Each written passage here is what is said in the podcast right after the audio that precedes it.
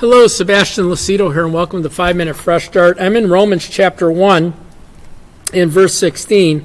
It says, For I'm not ashamed of the gospel of Christ, for it's the power of God to salvation for everyone who believes, for the Jew first and also for the Greek.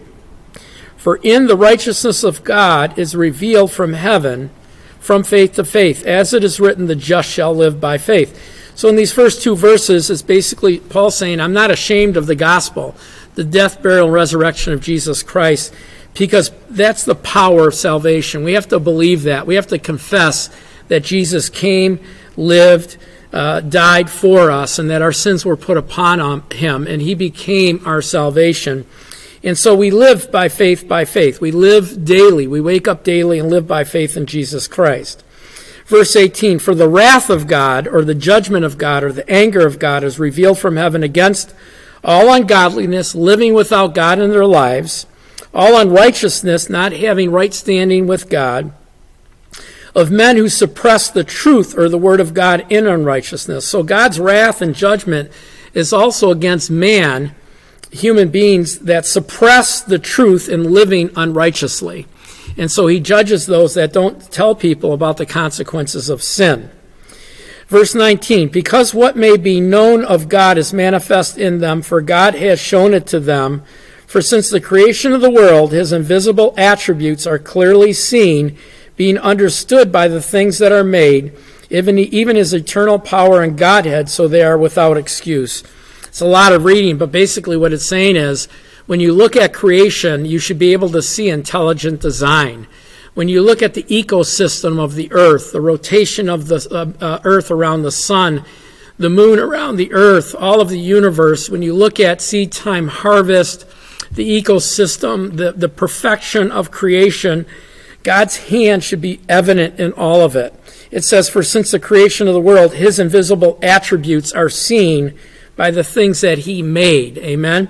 And so it says that all of humanity, all human beings will be without excuse when they stand before him. Verse 21 is the verse I wanted to get to.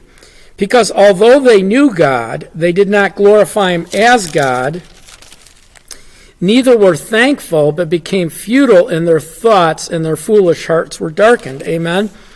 So it's basically saying, even though humanity, and particularly, uh, you know, uh, uh, civilized humanity, even though we see and we know God, and we know there is a God, it says that they don't glorify Him as God. What does that mean? They don't glorify Him as the creator or the authority over His creation. They don't glorify Him or are not appreciative or thankful to Him for creating them, each human being, for creating the earth, for creating all of the things in the earth. And so what happens is they become unthankful and their foolish heart is darkened. And so what happens is this lives, you know, this allows human beings to live without regard to God. It's exactly what Satan did. Satan Satan knew God was the creator, knew he had authority over creation, and what did he do? He said, I'm going to be like the Most High. I'm going to be just like God. I'm going to use God's creation without regard to God. It's exactly what he did in the garden. What did he do in the garden? He said to Adam and Eve, There is no consequence to your sins. You're not surely going to die. Don't worry about God. Don't worry about His Word. Use His creation the way you want to use His creation. Don't worry about it. It goes on in Genesis to say, and you'll be as God. So you'll get to determine what's right, what's wrong. You'll get to be, be a God and, and make for yourselves what eternity means. But at the end of the day, that didn't work out well for them, right? And so it's not going to work out for well for those today. In fact, if you read on in Romans chapter 1, you'll see it goes on to talk about the sinking of, of sexual sin in the culture, from fornication and adultery to homosexuality, even down into transgenderism. And so that's our broadcast for today.